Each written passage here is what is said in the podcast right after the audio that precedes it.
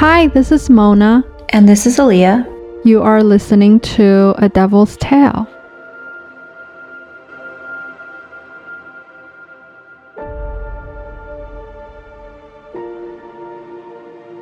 Today we'll be covering the single deadliest attack on journalists in history.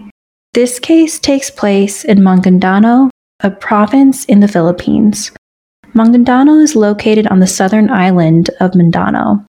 This particular island has a prominent Muslim population, and they're known as Moros.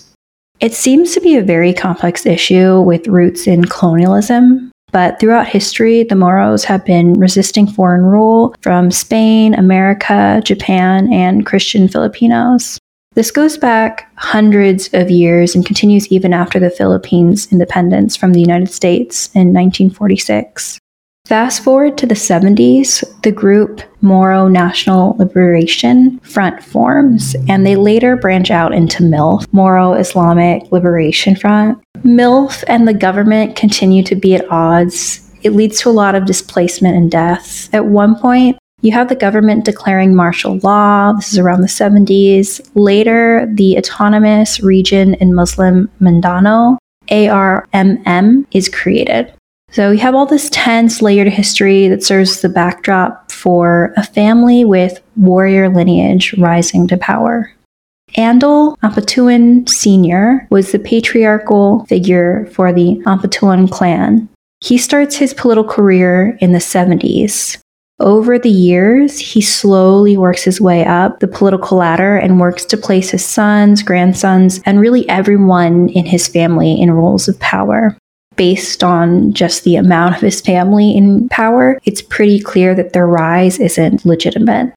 For families there, it's not unusual to have personal militia, and the Ampatuans have around 2,000, if not more, people in their militia. This personal militia is actually backed by the Philippines government. They're funded and formed to protect against communist and separatist forces like MILF, but there's a lot of abuses by these forces. There have been a number of reports over the years of Ampatuan Sr. sending his personal militia to kill and threaten opposing candidates. I'm going to read an excerpt from the Human Rights Watch report, and this is just one of very many. In July 1992, more than 20 men in uniforms, armed with rifles, and allegedly commanded by Commander Barry, the head of Ampatuan Senior's militia at the time, shot and killed a candidate for local government and his six year old child, and wounded his seven year old child while they slept in their home in Maganoy. The Ampatuans use these tactics to collectively gain power they gain land, they gain commercial success, and they commit revenge killings, among other things. And a revenge killing is, you know, if someone says something bad about their family, you might die for it. The Ampatuans rule over Maguindanao with an iron fist. Civilians are given the option to fall in line or die. A spokeswoman from the HRW said people are tied to trees and cut into pieces with chainsaws or buried alive. One of their stunts is to remove the skin from their feet and make victims run for their lives as they shoot at them. In 2006, under President Gloria Arroyo, these personal militias were actually legalized. So they were legal before in a way, but they were more legitimized in 2006. This fostered an allyship between the two forces. So, between Gloria, the president, and the Ampatuans, who supported her presidency. Gloria and Andal Sr. had really strong ties, and it is believed that Andal helped, potentially even fabricated votes for her election. And that particular area the Ampatuan clan is from has a reputation of being able to swing elections, and some of that is believed through forgery, although it hasn't been proven. All of this unchecked power makes them untouchable. It gets to the point where people are not even running against the Ampatuans. And if they do, they end up dead. That leads us to Esmael Toto Mangundatu. And he wants to run for governor against Andal Ampatuan Sr.'s son, Ampatuan Jr. Toto is from the Mangundatu clan, which is another powerful family. He's from another one of these ruling families. The two families were actually allies at one point. Andal Sr. at this point has reached his max terms as governor. So he's pushing for his son to run. And the fact Toto decides to run is very much at odds with his plans. Like you'd expect, Toto was threatened by the Ampatuans, but refuses to back down, even against death threats. One observer said, in regards to the Ampatuan clan, their pride was hurt. They believe they are the law, prosecutor, judge, and executioner. They think they are demigods, untouchable. Their clan really is very insulted by the fact Toto is trying to run in this race. But he's dead set on running, and the next step is he needs to file his COC, which is a certificate of candidacy, in order to run. He discusses the situation with his mom, who suggests he doesn't go because she's afraid he's going to get murdered, you know, because of these death threats. And she suggests instead that he sends his pregnant wife and his female family members along with a convoy of the press. So sacrifice the women. From this vantage point, from hindsight, that's what it looks like. But their thought process was that they didn't believe the Ampatuan clan would hurt women. That was their mentality. The women themselves, they were happy to do it. They wanted to be a part of social change, and they also felt safe because they were planning on going with a lot of people from the media. So they just didn't expect political figure would want to be seen murdering women in front of the media. That brings us to the morning of November 23rd, 2009. Toto stayed home while a convoy of his wife, sisters, aunts, cousins, and journalists went to file his COC at the Capitol. That's when the convoy was stopped at a checkpoint with around 100 armed men. According to Toto, at this point, his wife calls him and says that Andal Jr. is there, and she also texts him that Andal Jr. slaps her. What happens next is kind of hard to piece together because there's not a lot of evidence. In broad daylight, the armed men begin to slaughter the convoy, Toto's family, and journalists, as well as many passerbys. Later, 58 bodies were found piled up in shallow graves dug by a backhoe and covered with banana leaves. Based on when they were examining the bodies, it's clear that at least five of the female victims were raped, and almost all of them were shot in their genitals. Toto's wife was later found in the makeshift grave with deep hack marks around her neck. So they didn't just shoot these 58 people, they tortured them, really. Was this an isolated region? This Ampatuan family, they're in charge of so much of it. They have so much political power there. So they're the officials in pretty much every single area. People who live in that area, they're used to it by now because really, if they wanted your land, they would just bring their personal militia and they would take your land. And what are you going to do? There were 32 journalists among the dead, which made this the deadliest attack on journalists, putting the Philippines high in the list for a global impunity index. After this massacre happens, arrests are not immediately made because really everyone who's at the scene is connected to this family, so they're not going to make these arrests. It's not until intense pressure is put onto President Gloria Arroyo that any arrests are made. So, three days later, there are a couple arrests made, but not much. And then, four days after the massacre, Toto actually went through that same area where his family was murdered to file his COC. And he would eventually win the election and become the governor of Maguindanao. I think because of what happened to his family. Months later, mass arrests are made of over 200 suspects. The Ampatuan family claimed it was MILF who was responsible for the massacre. The other thing that happened, which was so disrespectful, was that there were videos of the mass graves being pirated and sold. So this case goes on for 10 more years, in large part because the documentation of the crime wasn't done properly, which honestly seems intentional. So the bodies weren't put in body bags, a lot of the bodies were moved, and there just wasn't a lot of evidence collected, and the crime scene didn't have a lot of integrity. It isn't until December 2019, 10 years later, Judge Jocelyn Reyes serves the judgment of guilty on 57 counts of murder. Who did the judge sentence? The judge sentenced two of the sons to the crimes. I know Andal Sr. is still in jail, but there's still elements that are ongoing. You said there were 100 armed men. I'm assuming that's part of the family's militia. What happened with the militia right now? Is it still a thing? Andal Sr. is still pulling strings from jail. So Toto is still the governor of that region? He was uh, up until 2019, so you really only have about 10 years before your term is maxed out. And now I believe it's someone unrelated to either family. What happened with the other president who legalized these militias? Was she held responsible at all? She wasn't held responsible. When you were doing research, if it happened that recent, did New York Times write about or did BBC write about it? Because this would be a pretty big news. It, it actually made international news because of this case. They were also put on that global impunity list. And you said for 10 years was a big cover up, basically. And I'm assuming things only changed because Gloria was out of the office. I think it's in part because there was so much work to piece together the case there wasn't a lot of evidence. And so to persecute all of these people and then try and figure out who was involved, it was very complicated. And then there were also a lot of bodies. So just organizing all of the evidence and getting the case together, because there were 200 arrests made eventually, but going through all the cases, it just took a very long time. And they don't have sentence yet? 20 to 40 years per count of murder. So, really, they're all going to be there for the rest of their life.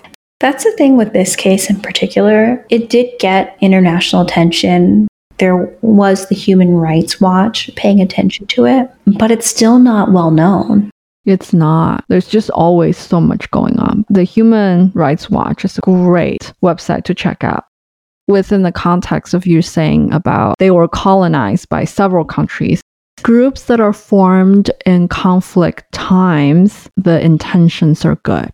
When any group has too much power, it's bound to be problematic in the long term. And so psychologically, it doesn't just affect one generation, it affects generations during the, the 70s, there was like the Khmer Rouge, there was the Vietnam War, there was the war on communism. All those were kind of going in tandem. But the US came into Vietnam. Really, there was not much of a reason. And then they did not only stay in Vietnam, they went to Cambodia, they went to Laos. And my mom says from when she was there, they actually were there to kind of see if they had oil and to see if they had natural resources for the land. When they didn't find it, they used it to test bombs. It wasn't until Obama became in office where they declassified a lot of these records. My mom's country, it's the most bomb country in the history of the world. Uh, of course, no one knows about it because it's a small Asian country that no one cares about out here. Yeah, and then the US, so they're able to kind of go in and do all these things, but keep it undercover and then do it in the guise of like, we're fighting for their freedom and help them form democracy. But in reality, they're just there to see if they can get money, see if they can get resources.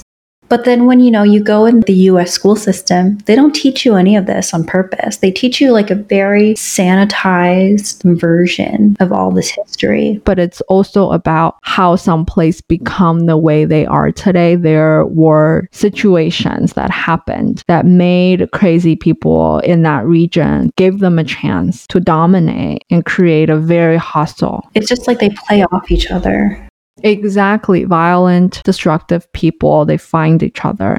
A lot of these groups start out I think, with this mindset that they're going to make positive changes. But I think power is humanity's biggest enemy. And that's why, for me personally, I'm very triggered. The minute I sense somebody too comfortable in that power position who has no humility or who has no intention to at least surround themselves with people that can check their power. If it's a colleague or a friend, I can just be like, okay, I cannot have you in my life. But if it's a politician, you know I'm going to do everything I can to never vote for that person. People surrounded by yes men, emperor's new clothes. That story honestly made such a big impact to me as a kid. Why would they do that? I never understood.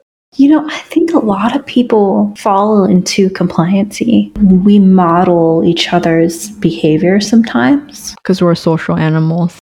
There was an experiment done which was really controversial making one group of students prisoners and the other jail guards. and they would give different orders to the students that are supposed to be jail guards to basically torture the prisoner students to see how far they would go and if they would ever disobey the orders. But eventually it got so hostile to the point where the jail guard students were so into these power dynamic that some of them would carry out violent acts without the researchers saying to them, oh, you need to beat this person up today. It's so weird. I think how marginalized you are does play a big role in in how you take on that power too. And I do have to say, as women, I do think that men somehow is a bit more connected to the violent part of not all men, but there's a lot of truth to that. I think just when you understand what it's like to be oppressed, you have a different insight into it. Yes and no even if you know the experience, it actually doesn't mean that automatically you're gonna be the ally. I think when you have certain resources, then you also have that lens to look through. It makes a big difference. By resources, I mean like you have access to information, you have access to your own self care and your own healing journey. Because I think if you're in the thick of it and you're really in survival mode, you're not really going to pay any attention to anything but survival. But I think once you, you start healing yourself and trying to unlearn and relearn things, then that's when that lens really makes a difference. Clears up quite a bit. That's a very, very good point. Thank you for saying that. I just wish people would stop fighting. It's just not worth it. I know. It's just so sad. Beautiful planet, so much resources, and we're so busy fighting each other. It's a miracle we're here. I think about this a lot because, you know, we're getting older, but there's so many things when we were even in our lifetime, which is not that long, that don't exist anymore. In Australia, the Great Barrier Reef is dying off. In Fiji, there's so much land that's just been turned into hotels. You know, these beautiful islands, now they're just hotels. By the time we're in our 50s, 60s, what is it going to look like? What is it going to smell like? Because some days the sky is so polluted. A few years ago, I came across this article it was about the sound experimentalist. He loved nature. So he would go into this part of the States and there was a specific part of that region where at a certain time in the year, all these birds would come because there's this rivers and just a lot of water resources and food resources. So all of these birds that migrate, they would pass through this region. When he first found this place, he recorded it. You can hear the rivers and all these beautiful birds chirping and all of these different frequencies. Then he went back closer to a decade later. You hear birds, but it's very sparse. You can hear the rivers drying out. And the last time he went, it was practically silent it's so sad because the vibrancy that I heard in the first sound recording was phenomenal. It's crazy because, you know, you think of these things in your memory and you think you can go back to these moments and places in the future in the world we live in. You can't wait because as time goes on, a lot of these memories will only exist in your mind. They won't exist in real life at all anymore.